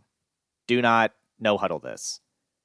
And then Lamar finally realized, like, like, oh, yeah, we're in field goal range. I don't have to hurry up anymore. And we just ran the ball, got the ball to the hash that we wanted it, and went down. Actually, ended up in the middle and got down and ran the clock out. And John is, you know, I part of me was like laughing because I was like, oh, he's so innocent. Um, when he's like, I don't know, man, like settling for a field goal, I, I don't know. And I was like, John, I feel more confident in winning Justin Tucker making this field goal as time expires than I do scoring a touchdown with 20 seconds left and seeing what happens. And he goes, Oh, that's just hyperbole. And I was like, mm, Only a little bit. I, no, it's Tucker. It's Tucker. Well, and then he saw the stat that Tucker has made 23 of 24 game tying slash game winning field goals in the fourth quarter and overtime. Um, and then saw him kick it, and it was right down the middle. And he said, I think that was literally right they, down they the middle. have the stat on that. And yes, I sent it. I think I sent it to you. I did send it to John later. That if the goalpost was half a yard wide, it still would have been good. Yeah, crazy. That's how good he is. And we have the best kicker in the history of the NFL, in my opinion. I love it. I love it. Every it time he your comes in the game. I think that, isn't that isn't that it though? Like, it's not just your opinion on that. No, I don't think it's just my opinion. I, Yeah. I do think that's a fact at this point. But I Yeah. there's people that will argue and say, "Well, what about Vinatieri or what about so and so?" But I, I think Justin Tucker's better than them. I think name any kicker, Justin Tucker's better than them. And I love being in a situation where if all we need is a field goal to win, I know all we have to do is get it to about the 40 yard line and we got a shot. And if we get it inside the 35 yard line, it's a guarantee. What about uh, the end of that Tampa Bay game? I think there is one. I know Jerome Boger has been an official for a very long time in the league, but I do think there has to be discipline. I, I don't understand how you can say that call can go and there can't be discipline. I know you're trying to protect the players, but if if you want to protect the players and you're saying, you know what, the official just erred on the side of caution, that's fine. Then maybe it needs to be like college targeting rule where you review it. And there was no roughing the passer there. And for Jerome Absolutely Boger after the game to be like, well, the reason I threw the flag was because he unnecessarily threw him to the ground. He has the ball. It's actually very necessary for him to be thrown to the ground.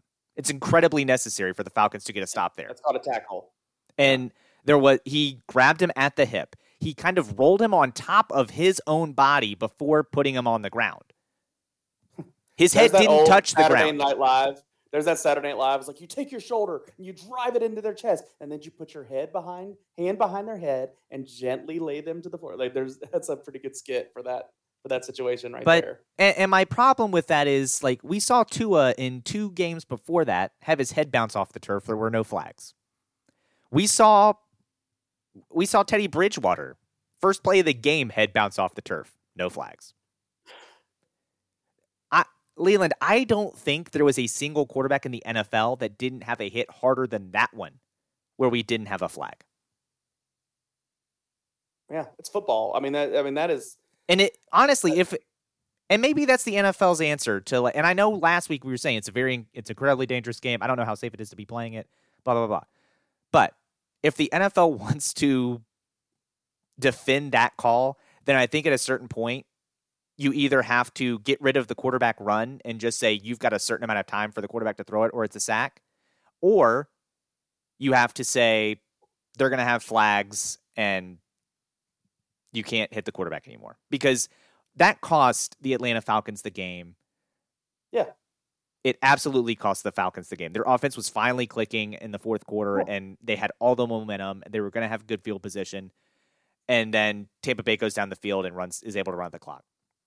Yep. I will say this Tom Brady has not been that good this year. The Tampa Bay Buccaneers have won a lot of games that I think either the other team is just awful or they've gotten some help.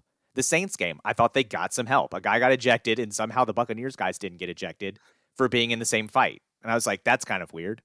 Um, I, I don't know what's going on.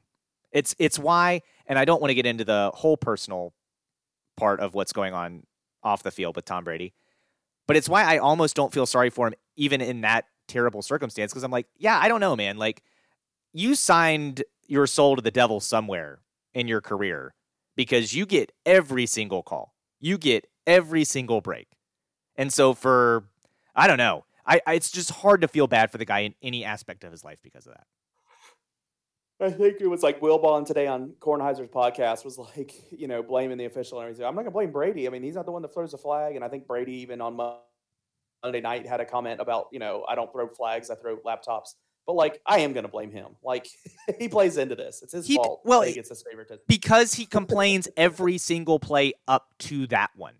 And then when he finally gets the flag, he's like, oh, okay. And then just like walks off the field.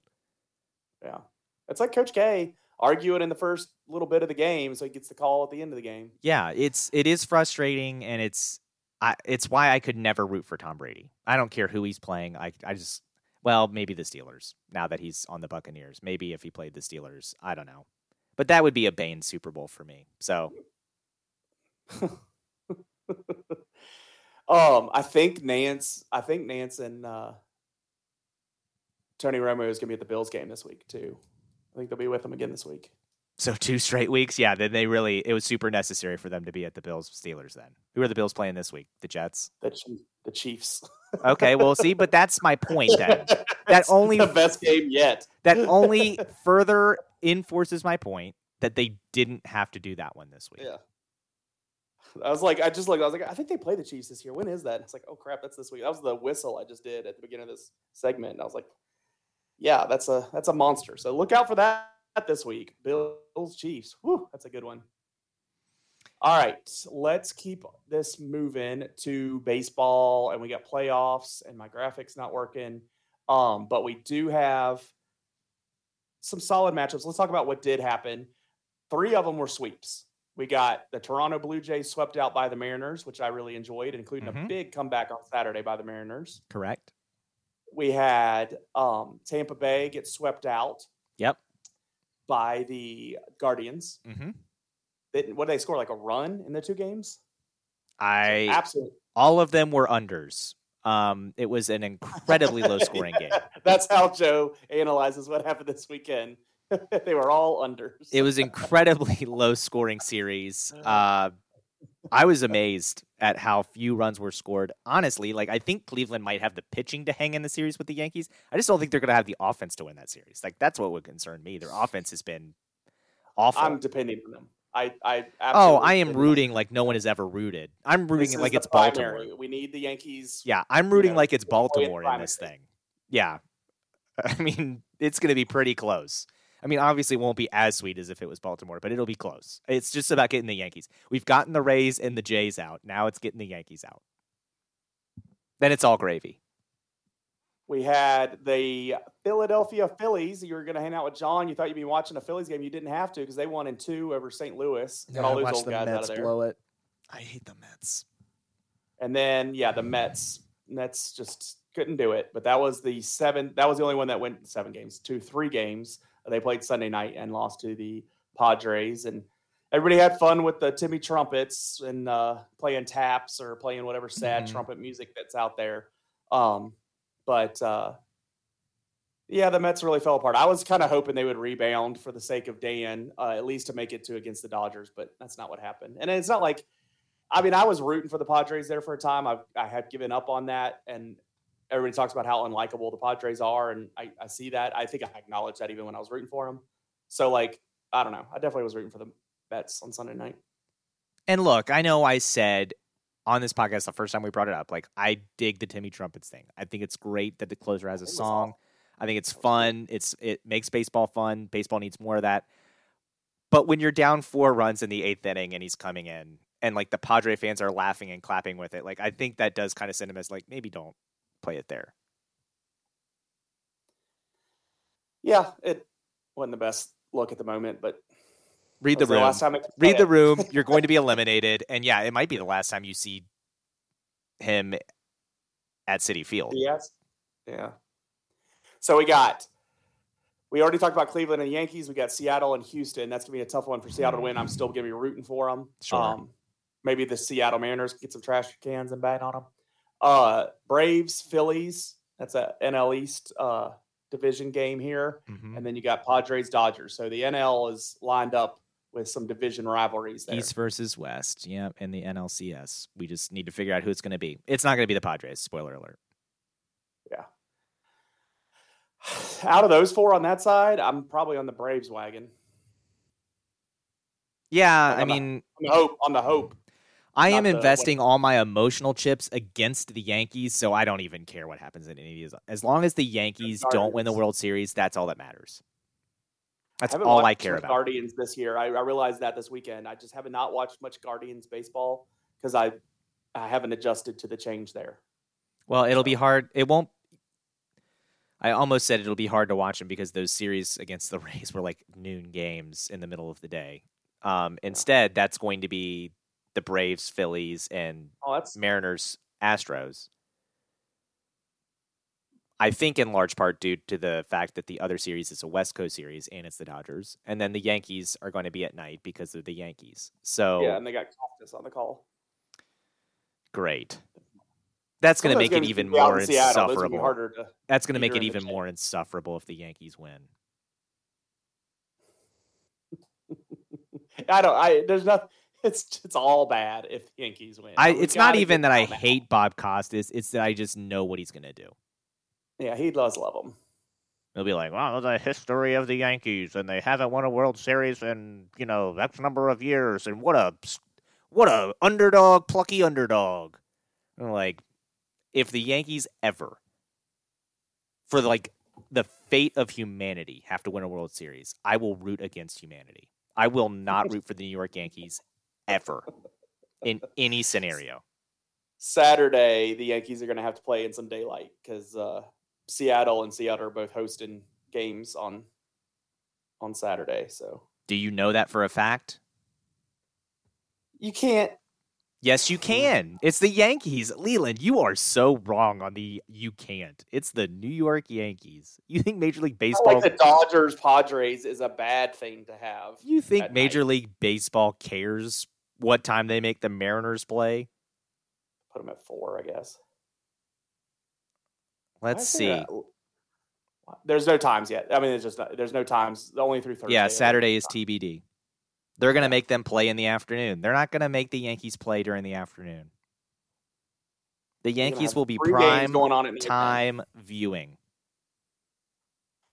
Ugh. You're gonna if you want to watch the Mariners, you're gonna have to gonna you're gonna have to choose them over Tennessee and Alabama. No, I'm, I'm, I'm not gonna do that. I won't either. No, the Mar- the Mariners won't. It'll be at least four o'clock until the Mariners play. It won't be. Mm, no. The Mariners won't play earlier than four o'clock on Saturday. I wouldn't bet on that.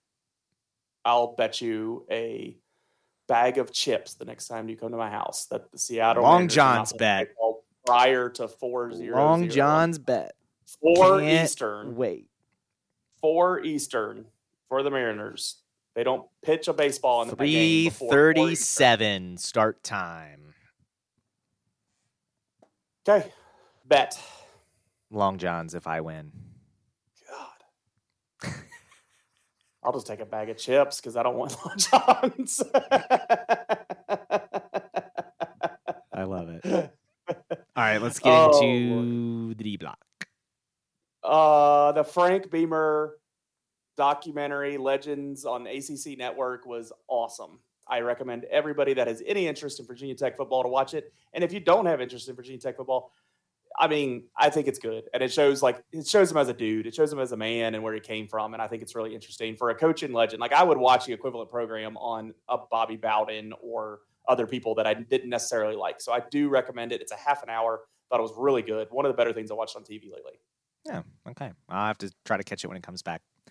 I Um, will. Oh, it's probably on uh, ESPN Plus. I'm sure it is too. As soon as I said that, I was like, I bet it's on demand. Um, I'll have to try to find it. I have it recorded and kept on my DVR. So next time you come over, if you haven't watched it, it will be there. Well, I mean, I usually when I come over, there's a major sporting event that we're planning on. We'll squeeze in a half an hour to watch this glorious piece of television. I don't know about that.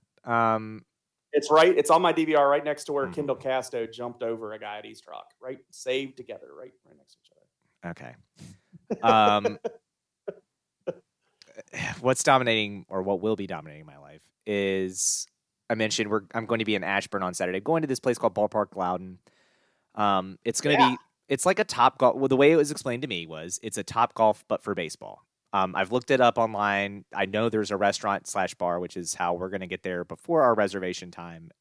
Watch the Bama Tennessee game, um, because my brother's significant other is a Tennessee fan, and uh, then we will do the baseball thing. Um, I'm excited about it. I'll have a recap next week on the podcast, but I'm looking forward to it. I think it's going to be a lot of fun.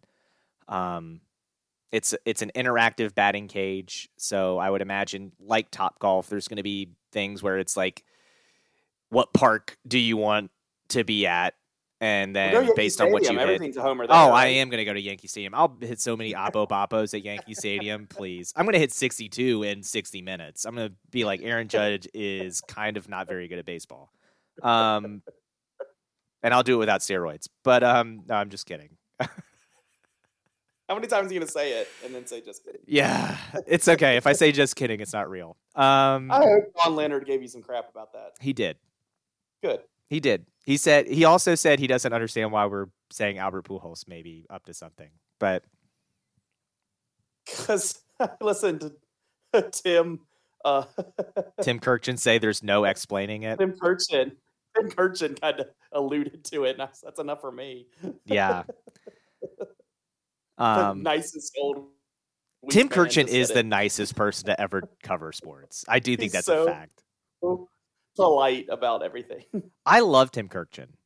That's the thing. And you know what? I can't imagine Tim Kurkjian taking a Buster Olney kind of angle. So that's why I like Tim Kurkjian. I like Tim Kurkjian. He's a great old man. I wish him nothing but the best in the rest of his career, however long it is. I hope it's forever. Um, and I hope Buster Olney gets fired tomorrow. But yeah. Any of the guys that used to be on those like 30 second cut ins on Sports Center in the 90s, like the Diamond Notes, like, and he was like Peter Gammons, and then like Mhm. it was some of him towards the end of that. And then uh, some guys we've lost, like uh, uh, John Clayton in the NFL, like any of those ones that came in those little little segments, those were the best guys because like they just gave you what you wanted quick, and you'd have to put up with all the bull crap. sure. Sure. What do you have? I just told you about Frank Beamer, and then you I- told me about what? I told Oh, you about back. Loudoun. The other thing that was interesting was this tournament fishing cheating scandal in Ohio. And these guys had won a lot of money, and there's been rumors swirling around these guys cheating. If you haven't seen it, look it up. You should Uh, watch the video. It's, it's out there. It's out there. Oh, yeah. Video of them. Sound on. Sound on. Shoving lead weights down into the fish. So they're in like the stomach of the fish after they catch them. And so these guys, like, I don't, they just cheated. Like, they had to just get to a point where they cheated too much. Like, they got, they got greedy because they probably been doing it and getting away with it. And it just wasn't like, you know, are we really, are we really going to go Buck Showalter out here and accuse these guys of cheating when it maybe, maybe not? And then it just got too obvious where they made a three pound fish a five pound fish. And I will, I, I am married into a family of fishermen. Got, they know they can look at a fish and they're like, that's two and a half pounds. That's three. Uh, you know, like within a half pound, they, they're there. Within a pound, definitely. These guys that catch fish all the time know that. So they're at this tournament and someone's finally just called them out and they're like, there's no way that's a five pound fish. And so after they weighed it and it, you know, they're going to win the thing, they cut open the fish and outpour these weights. Each Well- one of the fish. Just It was weights, and they were also crazy. stuffing like just absolutely bad. weren't they also stuffing fish fillet like fillets of other fish in the fish too? Yeah, I heard that. I didn't see that in what I watched. I just watched the lead weights. Uh, that's what I recognized. Well, because in the. Background, when you're watching the video, in the background, there's a guy screaming, "That's a fillet!" like, and, it's like, "There's another one." Crazy. There's another So, one, and then there's another I- guy shouting in the background for them to be arrested. Like, it's amazing. It was great. It's great No, it's television. fraud. They are going to get charged. They are going to be uh, potentially go to jail for this because they cheated in a competition. and, like. Could you imagine Tom Brady going to jail for Deflategate?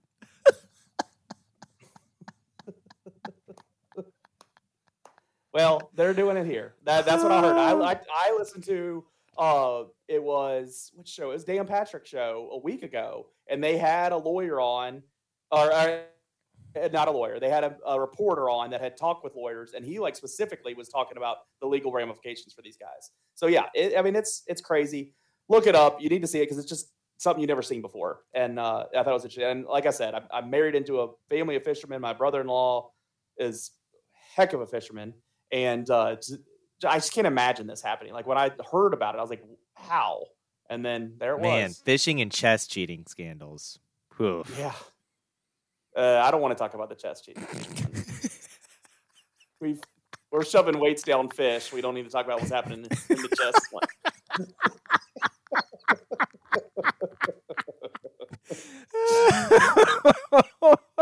to say it was similar. to be fair, they did not say that that's how he was doing it.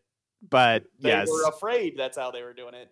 there was an different angle. accusation that was one of the ways he was doing it. But yes, um, gosh, it did not have to do with weights. Um, but How was Wrexham? Did you watch Wrexham? How was No, Wrexham? I've been too busy. We I've been told so- everybody to watch Wrexham this I week. know, Did you I watch know, I Wrexham? know. So I talk about didn't- Wrexham this week. Nope, I'm gonna give him an extra week. Um, I didn't have time. Golly. I- I'll be out by next week. By next week, we're talking about the rest of the season. Good. See, then I did it right. Give everyone a chance to finish up season one before next week, so we can talk about it. Because honestly, I'm so behind on all my shows. I'm behind on uh, House of the Dragon. I'm behind You've on Rings of Power. SVCU games lately too. That's what drives me crazy. Uh, but the football was so good this weekend, and Leland, I couldn't help it. I couldn't help it. It just, I what I had you over last weekend. I, that was a mistake. You should have been at home watching watching shows. I mean, yeah. Um, although that weekend I did watch Wrexham, so uh, There's but- good. I like these episodes. Just like for anybody that did watch, you want to have a little back and forth. They're good episodes. Uh, they present some real drama uh, and some real life stuff, which I think is always cool to see in these uh, in these documentary type of things. And, and one of the players in particular, really really sad situation, and then kind of the positives uh, that people are trying to you know recover from with. Not it doesn't fix anything or anything, but just it, that's something to watch out for. And uh, you know, we last time we talked about this, we talked about changes they were making as the for the team. You get to see what that means. You get to see like where that goes, and I think you see like whether that was a good call or a bad call uh, in the next three episodes. So Okay. Watch those three, and then I think there's also another three coming out this Wednesday. So uh, everybody ca- catch up. Next week we'll break down the entire first season. There is a second season coming. Um, I don't know if you're against second seasons and reality shows here. I don't know, you know, if they didn't go into this with a plan. I think I've something like stated why I was anti season two on Obi Wan, and I think I think time will be on my side on that. I think that one's going to age well. I think Obi Wan's going to be bad season two. I didn't think season one was great. I think season two is going to be terrible. Um, Are you watching any of uh, Andor? no, that's another one I'm behind on. I just need to watch. Um, It moves slow, but I'm liking it. It's That's not, good. It's I, I like Mandalorian better, but but yeah, I need to I need to watch uh the latest Rings of Power. I need to watch House of the Dragon. Um, but yeah, the football was just so good. I mean, it was a great week for investments. It was a great weekend for investments. Big oh, money, was terrible. And then I was Big big bleen on Saturday and Sunday. Riding No, high. I figured out the strategy now that I'm going to incorporate the rest of the way. It's a I got my money back on. Saturday, but it was it was a grind. oh, it was so good. I really my betting. I had a lot of grit in my betting this week. That's good. Show some grit. That's what you need in life is just to show a bunch of grit. Um, he's unemployed, by the way. Like nobody wanted him. Yeah, I don't. That I mean, he'll get a job but- eventually, but Nebraska needs a coach. we're still paying Um, him. Still, what do you mean? He's a paid unemployed. I mean, his profession is unemployed football coach because he's getting paid. Yeah. Hockey starts. Uh, that's what I want to talk about. Hockey starts this week. Regular season starts. I'm excited about that as well. Get ready for some great hockey. Uh, Lightning Rangers, and I believe it's the Vegas Golden Knights and the LA Kings open up on ESPN. To, uh, uh, actually, by the time you hear this, Tuesday night. Um, so that will be I'll talk to you in fantastic. No, you're going to talk to me throughout the whole season about it.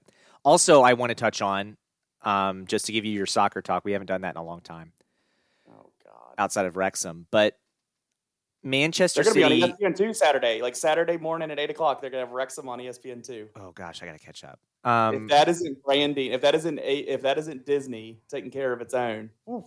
well, but it's not its own. It's on FX. FX is owned by Disney. Is it? I just assumed FX was owned by Fox. Hmm. You learn something new Dis- every day. Disney Disney bought Fox. I don't. What?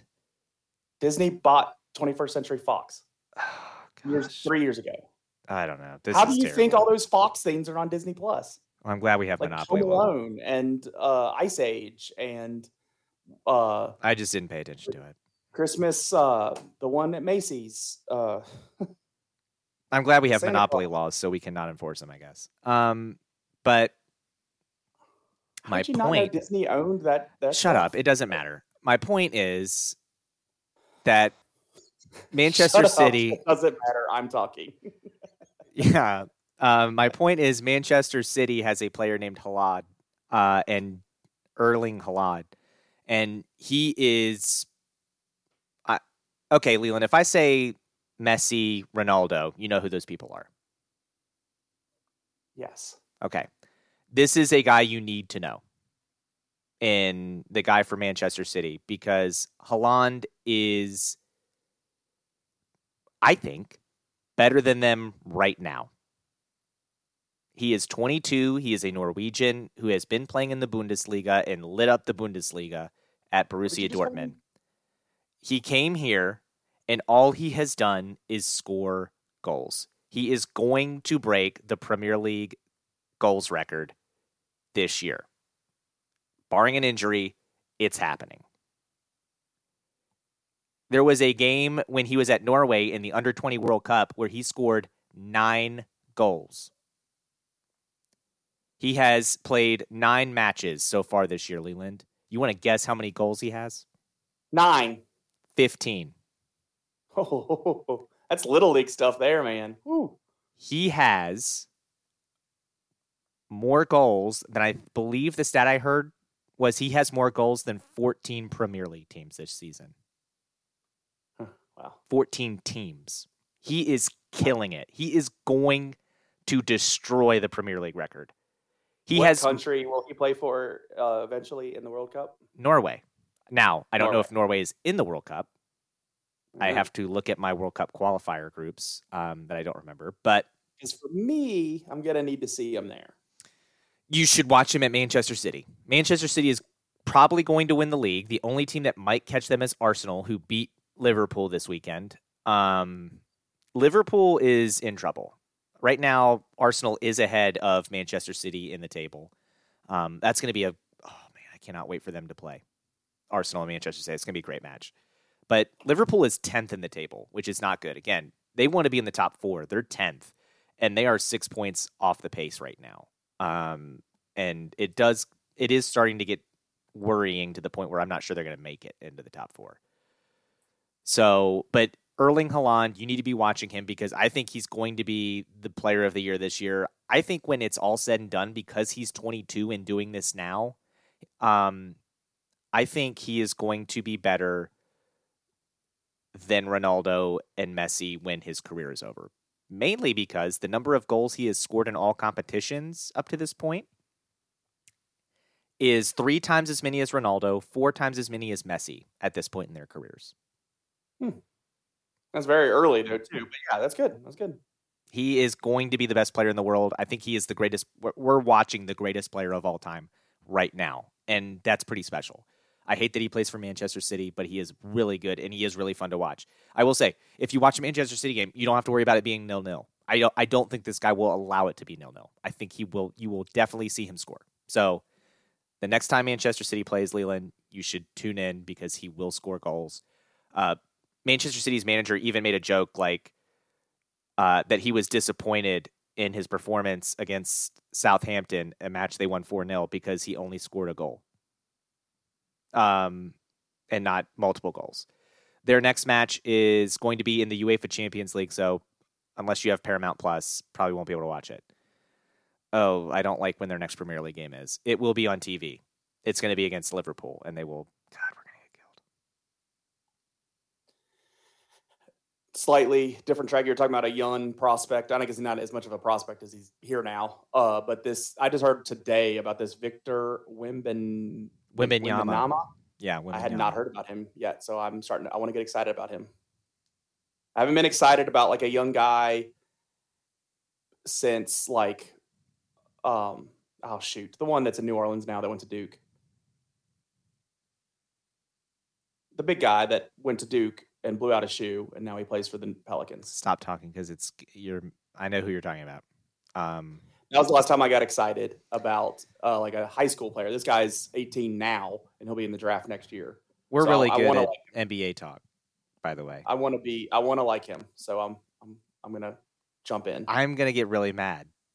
I'm gonna have to look at who it is. I'm getting really mad at myself for not.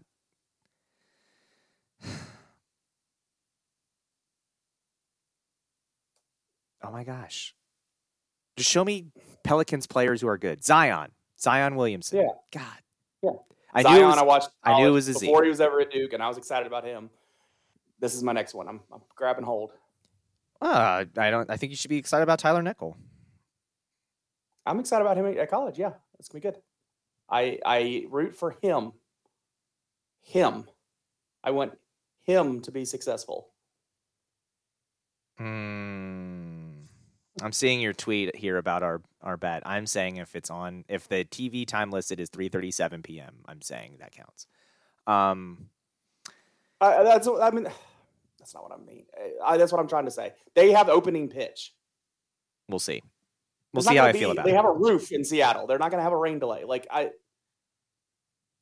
it's going to be it's going to be a one or later Pacific time first pitch. We'll see.